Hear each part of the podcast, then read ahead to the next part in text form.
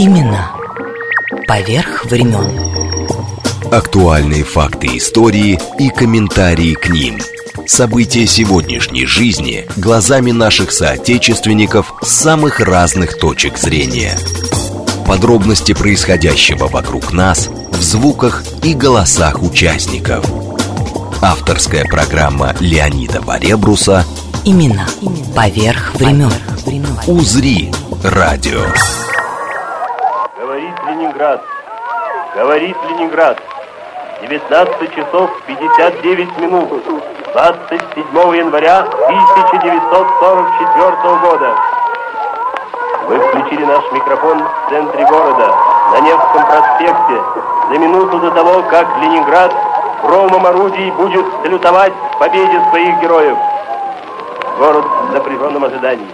В эти секунды на Марсовом поле, на берегу Невы, вытянулись к небу жерла орудий, готовые к торжественному салюту. А на улицах и проспектах царит радостное оживление, которого не помнит военный Ленинград.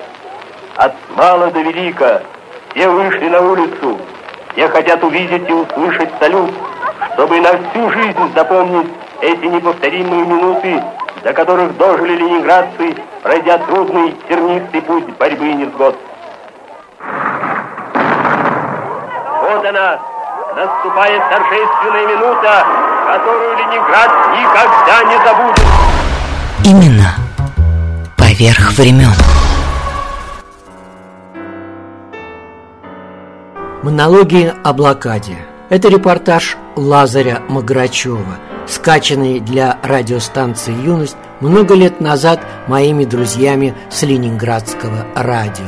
Но прежде чем он вышел в эфир, случился прорыв блокады 18 января 1943 года, а началась она 8 сентября 1941 как это ни странно, но горе и трудности всегда сплачивают добрых людей. Почему во время войны, во время блокады, почему мы бегали по всем лестницам, двери же открыты, почему мы носили крохи хлеба и воду людям, которые уже не вставали? Кто нас просил? И вот так же относились все друг к другу блокадники, потому что нас объединяло одно горе, одно. И я помню, я стояла в булочной, ну, булочная, это просто, ну, знаете, ну, все придавлено вот от народа.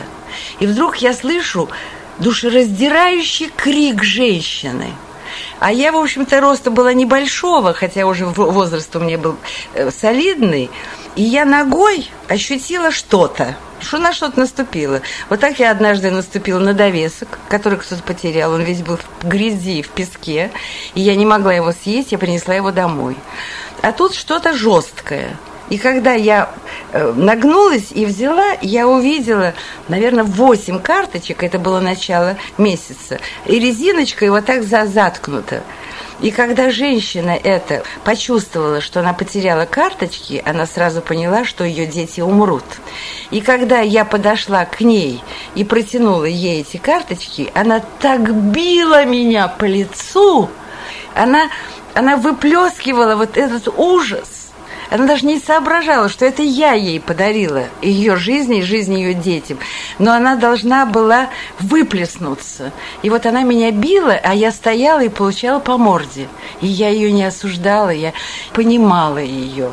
И там кто-то говорили, что ты бьешь девчонку на те карточки. Она не могла уже остановиться. Вот этот эпизод я тоже никогда в жизни не забуду, потому что потеря карточек – это смерть. И как же все-таки мы понимали друг друга тогда. Сейчас мы так не понимаем друг друга. И горе всегда объединяет добрых людей. Всегда.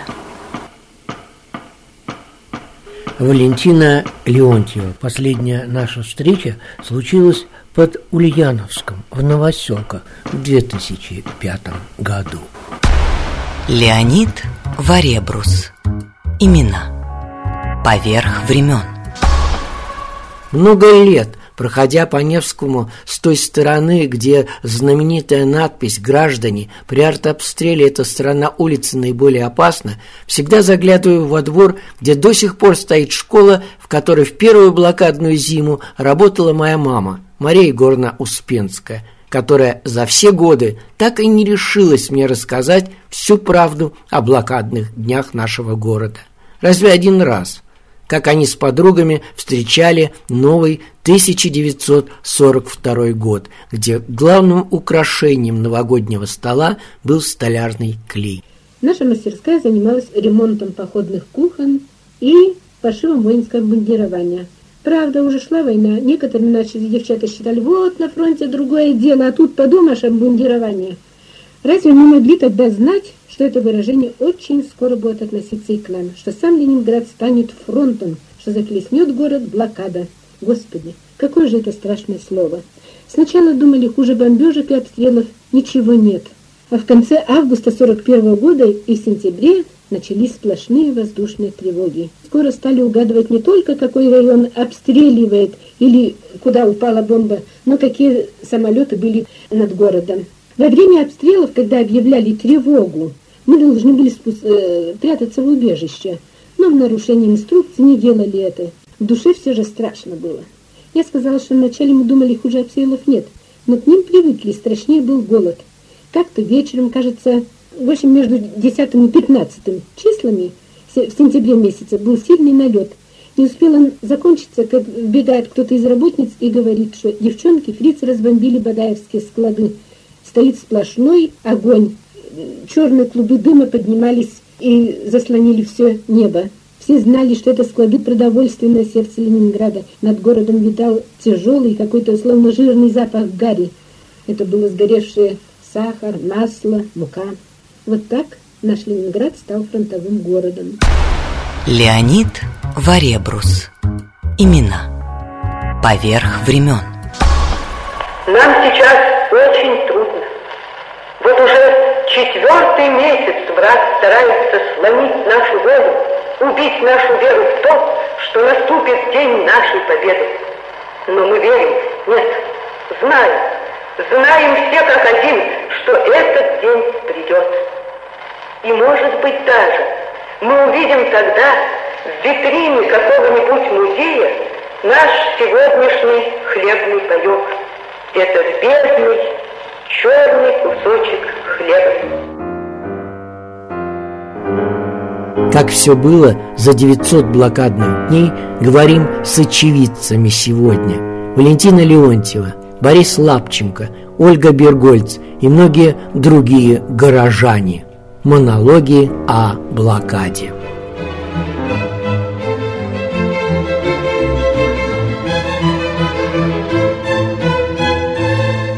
Публицист, книжный издатель и поэт Борис Лапченко из старинного тверского городка Торопец, тоже свидетель.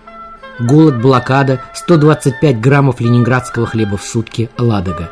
Уходят твои родина, солдаты, туда, где светит вечная звезда, уходят под восходы и закаты, для жизни оставляя города, уходят тихо от друзей, от женщин, и не вернуться больше им назад. Россия, у тебя все меньше, меньше было их спасавших родину солдат. Земля пустеет, обретая павших, и принимая тех, кому пора, на чьих полях и пажитях уставших все яростней осенние ветра. Уйдя, они уже не скажут слова, не станут бить, когда пожар в набат, Свои шинели не наденут снова, Ни честное перо, ни автомат Не вскинут больше в праведной атаке, Когда ударить надо по врагу, И не сгорят в своих подбитых танках Под Курском на Днепровском берегу. Своей страны, своей эпохи дети, Пройдя свой путь к победе от беды На нашей сиротеющей планете, Они свои оставили следы.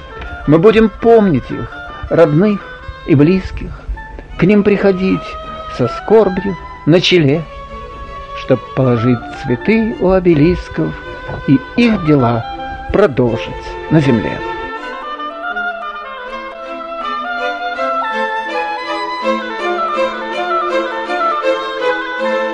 Так сложилось, что в это лето родители мои уехали в Тверскую область, село Шейна в 30 километрах от города Торопцев. И незадолго до окончания отпуска отца, он работал на железной дороге, отозвали из отпуска. Видимо, уже была подготовка к войне. Отпуск кончался, мы с матерью вернулись в Ленинград. И война застала нас уже в Ленинграде. Я прекрасно помню бомбежки. Мы жили на Московско-Имском проспекте в деревянных домах. Немцы бомбили и бомбили очень э, прицельно, очень точно. Были слышны звуки выстрелов их дальнобойных орудий. Вот ребятишки в то время, мы ничего не боялись. У нас не было бомбоубежищ, был вырыт окоп. В этом окопе прятались взрослые, а мы, ребятишки, старались туда не, не залезать. Было любопытно, как это вот в небе наши самолеты воюют, э, бьются с немецкими зенитки бьют, осколки много раз падали так рядом, что меня могло убить. У меня, видимо, какая-то интересная судьба. Рядом с нашим домом упала большая фугасная бомба, она не взорвалась. Я начинал ходить в школу, я в первый класс не ходил, сразу во второй, потому что я умел писать и читать. Месяц, наверное, или два э, мы занимались в школе. Во время одних из бомбежек прямо в школьный двор упала бомба фугасная, тоже не взорвалась. Я помню, вот это была самая страшная первая блокадная зима. У меня до сих пор осталась память, как это теперь говорят, после вкусия вот этого блокадного хлеба. Это был хлеб наполовину со всякими суррогатами, со, со жмыхом, с э, опилками. Его невозможно было так есть. Он был сырой, мокрый. В нашей квартире была плита. Подсушивали на плите и прямо с кипятком, вот э, как конфеты, сосали вот эти, эти 125 грамм. Вот сейчас трудно представить, что это, это на сутки. Ощущение голода – это самое тяжелое, что осталось в памяти. И я вот помню, умирала соседка на втором этаже. Мы с матерью пошли просто посмотреть, если человек жив, может, чем-то можно помочь. Зашли, она лежит и говорит, нет, вы ко мне больше не ходите, я сегодня умру, вот я видела сегодня сон, у меня вдруг вот дворник разрезал живот, и он э, метлой выметает оттуда все. Я уже не хочу есть, ничего. Вот он мне вымел, и я теперь умру. И она действительно умерла. Отец сразу был призван на Ленинградский фронт. Потом он недолго повоевал, его ранило в правую руку, он был освобожден по чистой, лежал в госпитале. Мы с матерью ходили через Неву к нему в госпиталь. Я помню всю эту обстановку зимой, снег, весь лед на Неве пробит фугасными бомбами, лежат замерзшие трупы, рука торчит, голова торчит, люди идут как сонные мумии, вот идут за водичкой. Именно поверх времен.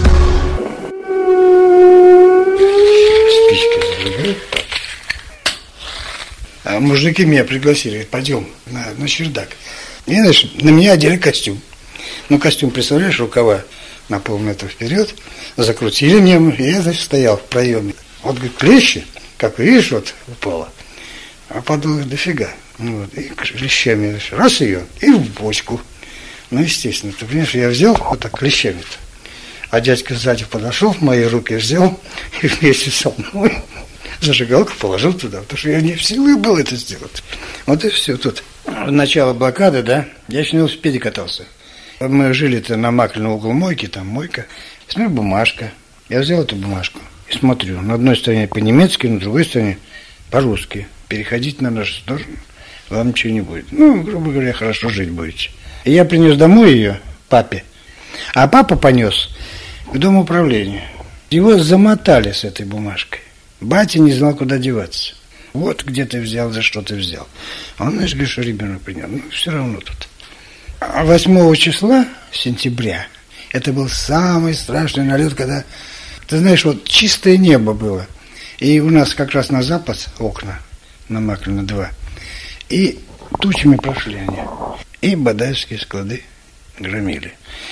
А вечером, поздно уже, было, один какой-то крутился, где-то крутился – и домоуправ, его фамилия была Матиайтис.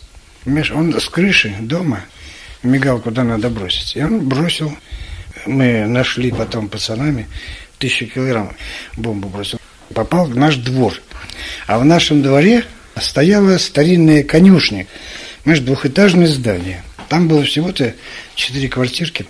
Но семья, то ли татары там были, то ли что, знаешь, они были в красных костюмчиках, курточках.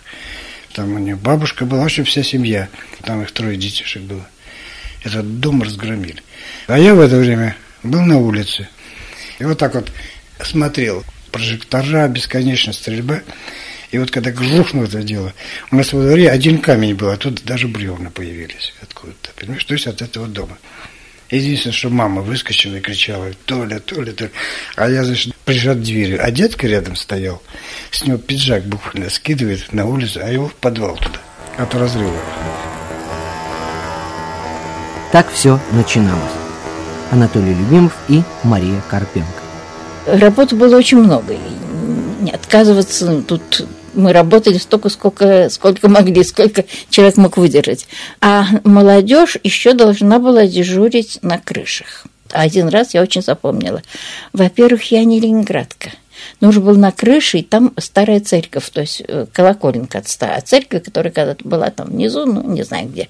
Туда меня отправили на эту колоколенку, тут же рядом чердаки, и я должна была по телефону сообщать, куда падают э, зажигалки. А если падут зажигалки на чердак или на крышу, значит, надо вылезти и, значит, ее скинуть или на землю, или там были такие э, с песком э, емкости, нужно было, значит, этот песок бросить. И в продолжение нашего разговора писатель Наталья Громова о своей книге «Ольга Бергольц» «Смерти не было и нет». В блокадных дневниках она пишет о том, что город брошен, о том, что... То есть мы все время сталкиваемся с этим контрастом официальной версии, даже в ней самой, да, в ней все время происходит противоборство. То, что она говорит на публику очень часто, и то, что она пишет там. Вот эта раздвоенность для меня, собственно, и есть центр этой книги, и в ней вот эта вот ее двойственность и показана.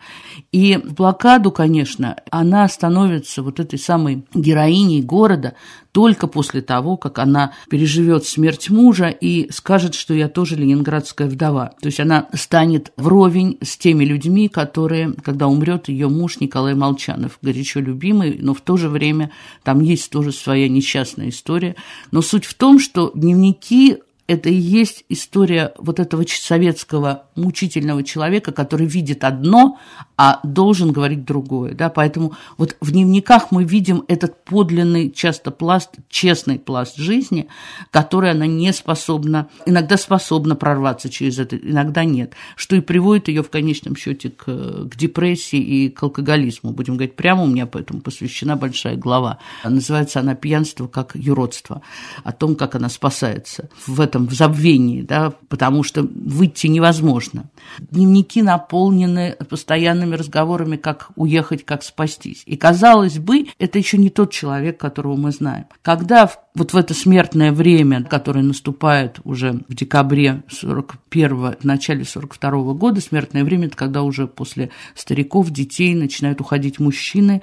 То есть сначала уходят, извините, мужчины, старики и дети, а потом уходят женщины. То есть это время, когда уже вот идет самые повальные смерти. Вот в это время, это 29 января 42 года, умирает Николай Молчанов в психиатрической больнице, у нее нет даже возможности прийти его похоронить. Вот это точка перелома, потому что она, как мы знаем по дневным звездам, ну, в общем, она испытывает полное отрицание вообще жизни, она не хочет жить после этого, она испытывает чувство вины перед ним, что она его не спасла, да, то есть в этот момент, опять же, это еще не тот известный человек, она идет к отцу, вот через весь город, это известная ее путь к отцу, вот эта глава в дневных звездах, потому что ей надо прикоснуться к какому-то абсолютно родному человеку. Это путешествие безумное, да, через пол, она идет на этих э, ногах опухших туда. Потом об смерти Николая Молчанова из Москвы узнает опять же Муся, которая у нас всегда приходила как человек, спасающий Ольгу в вот у нее была такая миссия, которую она себе избрала. И она приезжает из Москвы с посылками от э, Союза писателей, она пробирается через дорогу жизни, у нее пистолет в кобуре, она вообще полна вот такой вот бешеной энергии. Она приходит, чтобы Ольгу оттуда вытащить. И она действительно берет сестру и увозит ее в Москву. Потому что, кроме всего прочего, Ольга думает, что она беременна, и что у нее ребенок от Николая Молчанова, и это вот та ниточка, которая их свяжет. И когда она приезжает в Москву, выясняется, что она просто опухшая, да, никакого ребенка там нет, никакой беременности там нет. Но главное, она везде, она видит город, залитый огнями, теплый, где, в общем-то, люди как-то живут, ходят в театры. Ее это абсолютно убивает, вот после того, что там, в блокадном. Но больше всего ее пугает, что никто не хочет об этом разговаривать, что слово блокада еще фактически под запретом. Она идет, пробивается к Поликарпову. И Поликарпов ей говорит, что Жданов сказал, что все хорошо, что никаких проблем нет. И вот тогда, вот тогда она привозит уже свой февральский дневник, свою поэму о пережитом этом несчастье, в которую, собственно, ее уговаривал, когда она была в депрессии, писать Макогонин, когда она лежала и не хотела ничего вообще делать.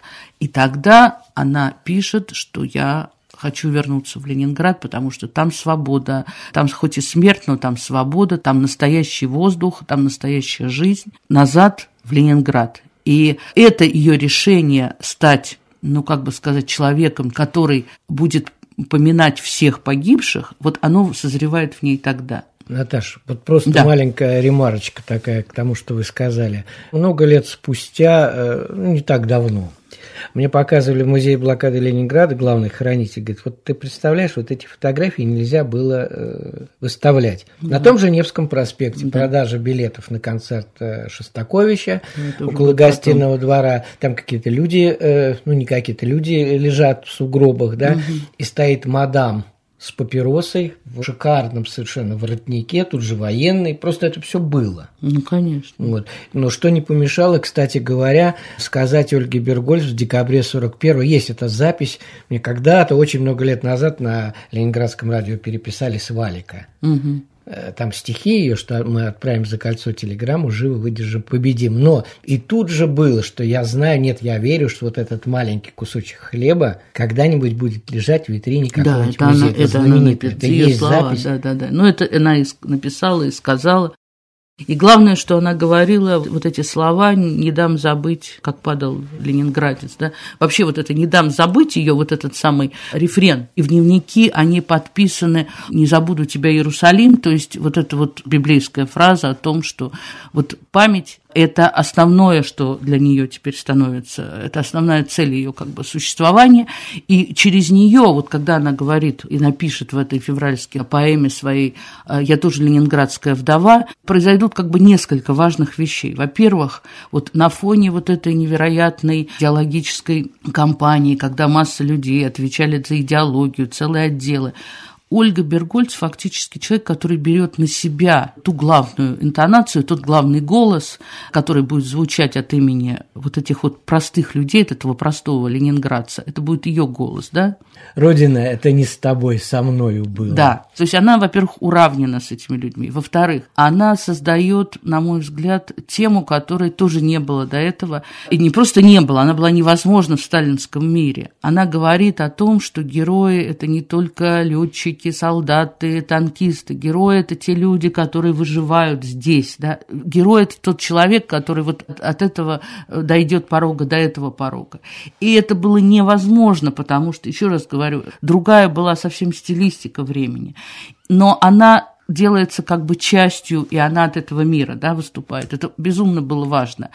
И это было важно только потому, что в этот момент извините, власть очень испугалась, потому что начинается вообще в 42 году, весь 42 год у нас звучит вообще лирические стихи «Землянка», которая была невозможна ни до, ни после, «Жди меня», вдруг Ахматову печатают э, в «Правде» 8 э, марта 42 года стихотворение «Мужество». Да? Я хочу сказать, что пока шаталось как бы равновесие на войне, наверху стало ясно, что победа и какие-то возможности обеспечит только простой нормальный человек. Не пропаганда, не идеология, а вот эти вот люди, у которых есть дома, у которых есть матери, у которых есть жены и так далее. И Ольга в этом смысле стала частью этого огромного мира. Леонид Варебрус. Имена. Поверх времен. Поверх времен. Леонид Варебрус. Имена. Поверх времен. Мы предчувствовали полыхание этого трагического дня. Он пришел. Вот кровь моя, дыхание.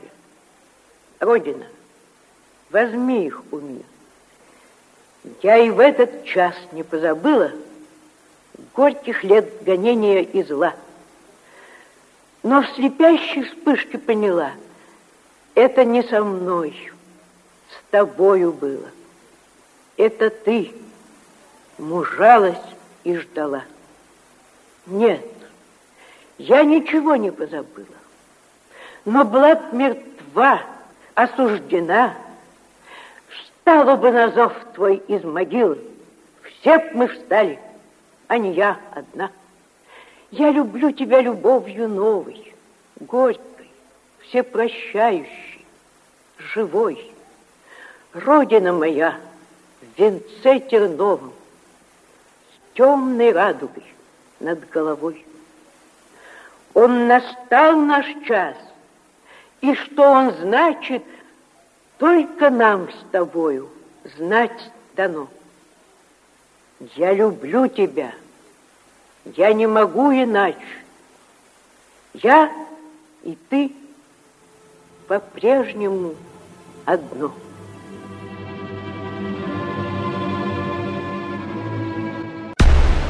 Именно поверх времен. Ольга Бергольц в монологах о блокаде, как и другие очевидцы тех событий. Час тому назад я закончил партитуру двух частей большого симфонического сочинения. Если это сочинение мне удастся написать хорошо, удастся закончить третью и четвертую части, то тогда можно будет назвать это сочинение седьмой симфонией. Для чего я сообщаю об этом? Для того, чтобы радиослушатели, которые слушают меня сейчас, знали, что жизнь нашего города идет нормально. Все мы несем сейчас свою боевую вахту. Именно поверх времен. Блокада началась 8 сентября 1941 года. Прорыв случился 18 января 1943.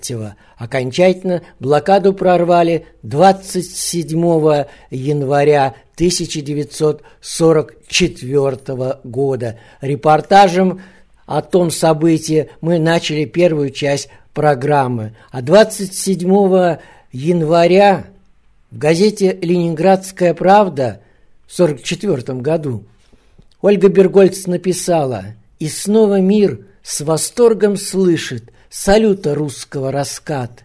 Да, это мстит, ликует, дышит освобожденный Ленинград». Именно поверх времен. И еще. Есть в нашей ленинградской истории дневник, о котором, пожалуй, тоже знают все. Питерской школьницы Тани Савичевой. Помните? Умерли все, осталась одна Таня. Ее сверстнице Ире Богдановой повезло больше. Ее нашли девчата из комсомольско-бытового отряда, рядом с умершей мамой. А листки из желтой бумаги с карандашными строчками – Мама умерла 25 февраля, Нина 6 февраля, а бабушка 8 марта, год 42 теперь экспонат музея. Корнилева Зоя Владимировна. Э, в период блокады э, школьница, член группы самозащиты при 243-м домохозяйстве. Я практически была одна из самых младших. И поэтому меня взяли в группу разведки – мне казалось, что я делаю ненужное дело. Мне поручалось в бомбоубежище подсчитать детей, взрослых, отдельно женщин, отдельно э, мужчин и отдельно стариков. а потом вот это отнести в штаб. И вот в один из таких походов я увидела, что у нас в нашем доме э, на четвертом этаже штора то приоткрывается, то закрывается. Ну, я сообразила, что это сигналы, потому что у нас напротив завод был Ленинская искра, где изготавливали пропеллеры для самолетов. Пробежала в штаб, сказала им, покажи. И довезла я их до подъезда, и они меня отправили в бомбоубежище. Это было так обидно. В декабре Мария Васильевна Прохорова предложила, давайте создадим комсомольско-бытовой отряд. Он состоял из работниц фабрики «Красное знамя», завод АГЕ. Командиром была Полина Догадаева, э, самый младший была ее сестра, 15-летняя, Нида Догадаева. Младше не брали. И э, наши девушки обошли буквально все квартиры, все дома, все лестницы нашего района. Это какой район? Приморский район. А идти надо было пешком Никакие лифты не работали. Лестницы были все облиты нечистотами, водой, потому что воду же мы поднимали наверх на себе, бетончиками носили. Ведерки было уже не поднять с невки. И вот э, в одной из квартир на э, Бармалеевой улице Катя Маркова нашла девочку, которая лежала рядом с умершей матерью. Тогда показалось им, вот они нам рассказывали, что этой девочке 7 или 9 лет. Ее спасли, ее вывезли на Большую Землю, и она осталась жить. И сейчас из всех спасенных осталась она одна. Меня нашли среди покойников при открытой квартире. И 10 дней я жила одна с мертвыми своими близкими. Мне было 8 лет. Кошмар, ни света, ни дров, ни воды, ничего. Морозная квартира. Постоянно хочется кушать. А мамина сестра была сразу военнообязанная, взята в госпиталь. Ну, короче говоря, в субботу пришла домой и дома скончалась. Ее, помню, завернули в одеяло и вынесли в общую прачечную во дворе. Это было 6 февраля. А мама скончалась 25 февраля. А бабушка умерла 8 марта. 18 марта квартиру вошла Катя Маркова, с кем я не знаю. Ей было 21 год. Она вошла, увидели покойников, и они якобы вышли. Это уже ее слова. А потом вдруг как-то ей показалось, что вроде кто-то живой. И она вернулась. Они меня сдали сначала в приемник, а потом в шестой детский дом на Песочную набережную. Вот там я пришла в сознание, наверное, в апреле месяце когда я проснулась утром, рядом со мной лежала мертвая девочка. То есть мы спали по два человека.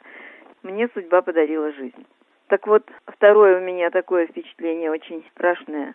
Это апрель месяц, солнце, широкий подоконник. Мальчик сидит в майке, достает из обратной стороны майки вшу, кладет на зуб и щелкает. И так следующее. Это он делает от голода. Вот если бы я была художником, вот эту картину я бы обязательно ее написала в масле, потому что эта картина жуткая. Таких, как я, были тысячи детей, которые спасены были от смерти. Вот это и сделал первый бытовой отряд Приморского района. Эти девушки были настолько порядочными, что вот они э, остатки карточек, которые были хлебные там и продовольственные, они сами себе не взяли, а они сдали вместе со мной. Так вот, я нашла тех людей, кто меня спас. И вот уже 20 с лишним лет я с ними в тесном контакте. Но из ста человек бытового отряда осталось вот сейчас пятеро. Рубцов Александр Николаевич. Я был учеником монтера. Делали мы летом 42 -го года консервацию того, что осталось после первой блокадной зимы. Естественно, не было освещение. Освещение, кстати, появилось только в 1944 году с, маскировкой. Но памятно вот что. Мы объезжали столбы осветительные, арматура, которая висела, снимали плафоны, сохранившиеся плафоны. И вот когда в 1945 году эти плафоны вновь появились на Невском проспекте, то Вот такое чувство. А вот и благодаря тому, что я что-то тут делал, эта красота сохранилась. И 12 апреля 42-го пустят первый трамвай. Ой, был праздник. Во-первых, люди вышли на улицу, бежали за трамваем, кричали «Ура!». И кто мог, садился, кто не помещался, бежал рядом. Сесть нет, не удалось, но бежать я бежала. И еще раз увеличит хлебный паек. Ну, я Корнилиева Галина Владимировна. На работе в ноябре стали нам давать горячие супа. Называли она хряпа, потому что это были листья капусты зеленые с корешками. Собирали и варили, вот этот все-таки был горячий, а во-вторых, подсоленный, потому что соли тоже еще не было много. И эту горячую хряпу старались не только сами съесть, но еще домой что-нибудь принести. А для этого мы, мы же носили все противогазы. Мы из противогазов вынимали сам противогаз, эту железную коробку. Туда вставляли другую какую-нибудь железную коробку из консервов. И вот эти остатки хряпы наливали в эту поверхность, чтобы пронести хоть чуть-чуть домой, как будто кто там ничего не получал. Ну, правда, стыло по дороге, пока шли, но снова грели с таким удовольствием. Кто-нибудь из ребят, кому уж было очень плохо, давали перекусить. И так мы берегли эти противогазы, когда шли домой, чтобы не упасть, не подскользнуться, не пролить, но до дома донести. Савина Нина Ивановна. Мы работали три подруги. И вот нас попросил мастер в швейной мастерской, хотя и получали мы рабочие карточки, но все равно были дистрофики, мы все время хотели есть.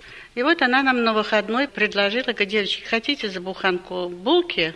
Значит, распилите мне два кубометра дров – и расколите, и снесете на пятый этаж. И мы согласились. Я не, сроду не пилила дрова, ведь я девочки тоже. В общем, ну все согласились, трое мы, чтобы нам распилить, чтобы съесть эту буханку булки. Пришли к ней, она дала нам пилу, топор. Кое-как мы распилили, а колоть мы не могли. Топор нам не поднять. Мы ей говорим, дайте нам, пожалуйста, вот мы, значит, очень устали, булку мы съедим, а потом будем колоть. Мы на лестнице разломали буханку на три куска, съели. Она нам принесла в кружках кипятку или холодной воды, ну, в общем, не без, конечно, без сахара, без всего. Мы запили, и мы совсем расслабли. Мы говорим, вы знаете, мы уже колоть не можем, мы следующий выходной. Она говорит, ну ладно, ну пришли на работу и стали рассказывать. Больше всех пожалели меня, сиротой была, у тех-то матери были. Они пожалели, как же это так, вот вы Нину-то сама, она сиротушка, надо бы так бы дать кусок хлеба. Вот такой вот случай был, и отругали ее все. Так мы не докололи дрова, булку съели. И после радиотрансляции седьмой симфонии Ленинградское радио проведет еще вот этот репортаж. Э, летом 1943 года проходила э, городская олимпиада школьников по художественному творчеству и историков, биологов, математиков по литературе – школьная олимпиада, потом районная и потом городская. Вот э, я получил почетную грамоту за победу в э, олимпиаде по математике. Олимпиада, которая проходила у нас, транслировалась на немецкие передовые. И э, когда захватили почту, то в письмах немецких солдат было написано домой, в Германию, город, нам говорят, что уже умирает, что там никого не осталось. Да как же так? Там проходит Олимпиада школьников. А мы действительно верили в победу.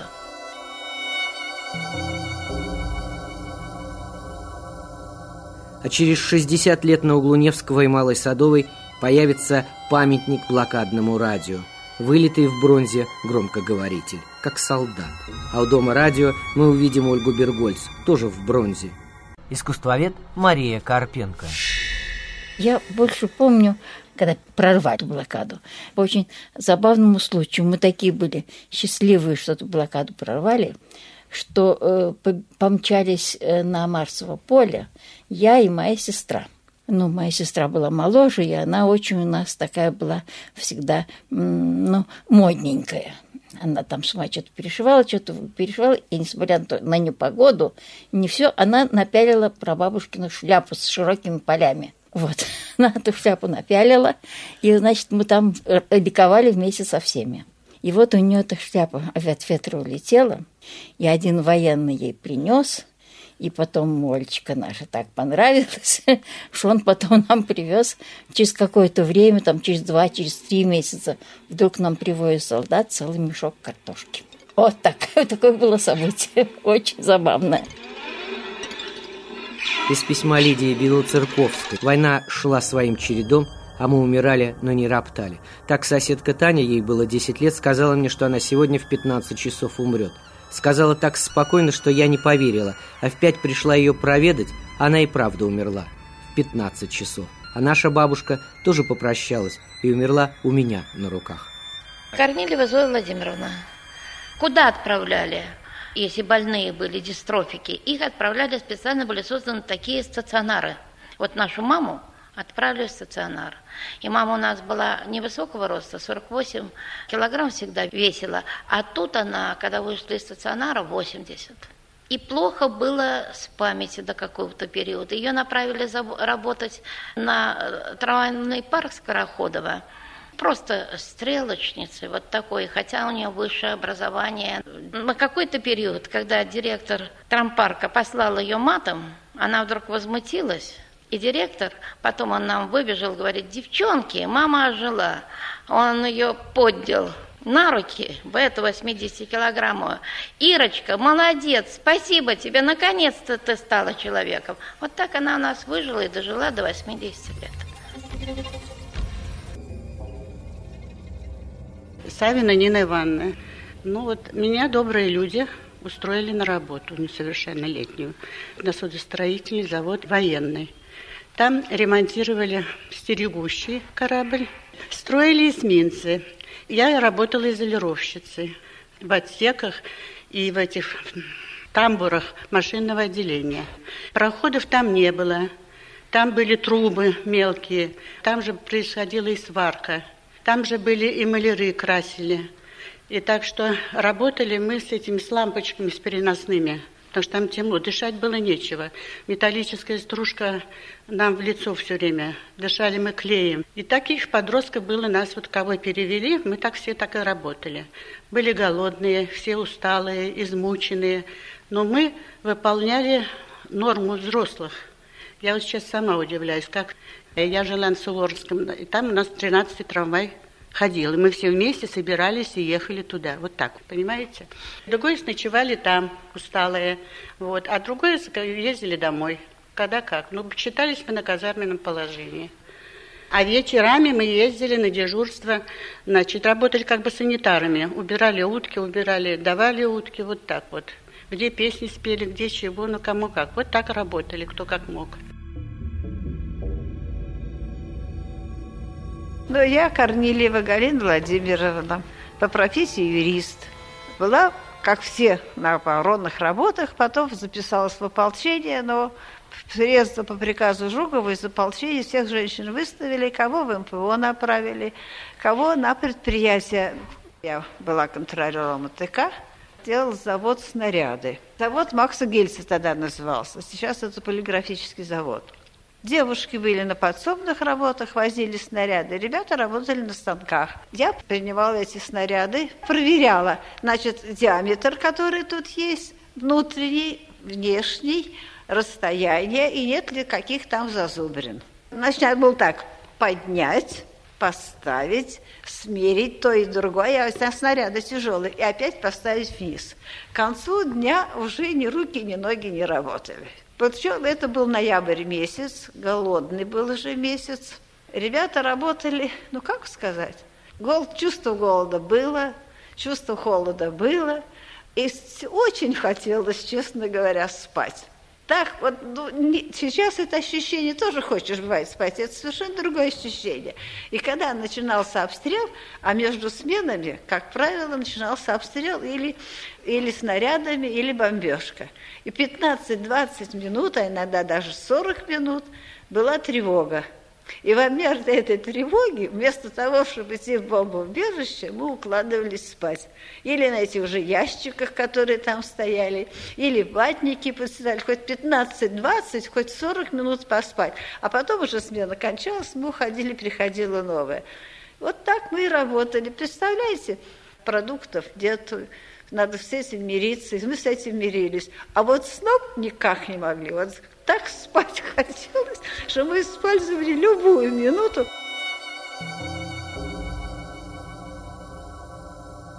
А вот что еще написала Лидия Белоцерковская. Она в 42-м работала в Малом оперном и во время дежурства на крыше неожиданно заснула прямо во время налета. А бомбочка, так в письме, тихо и плавно спустилась на огромной люстре прямо в центр зрительного зала, даже не разбив ее. Бомбу, конечно, обезвредили, а мне было так стыдно, что я сама про себя написала в стенгазету разгромную статью, чтобы другим на дежурстве не хотелось спать. Так все было в Ленинграде. И великая Анна Ахматова, которую в 46-м партия большевиков объявит взбесившейся барынькой, осенью 41-го напишет в фонтанном доме а прокомментирует Татьяна Позднякова и тоже в фонтанном доме. Птицы смерти в зените стоят. Кто идет выручать Ленинград? Не шумите вокруг. Он дышит. Он живой еще. Он все слышит. Как на влажном Балтийском дне сыновья его стонут во сне. Как из недр его вопли. Хлеба до седьмого доходит небо. Отворите райскую дверь, помогите ему теперь. Анна Ахматова, сентябрь 1941 год.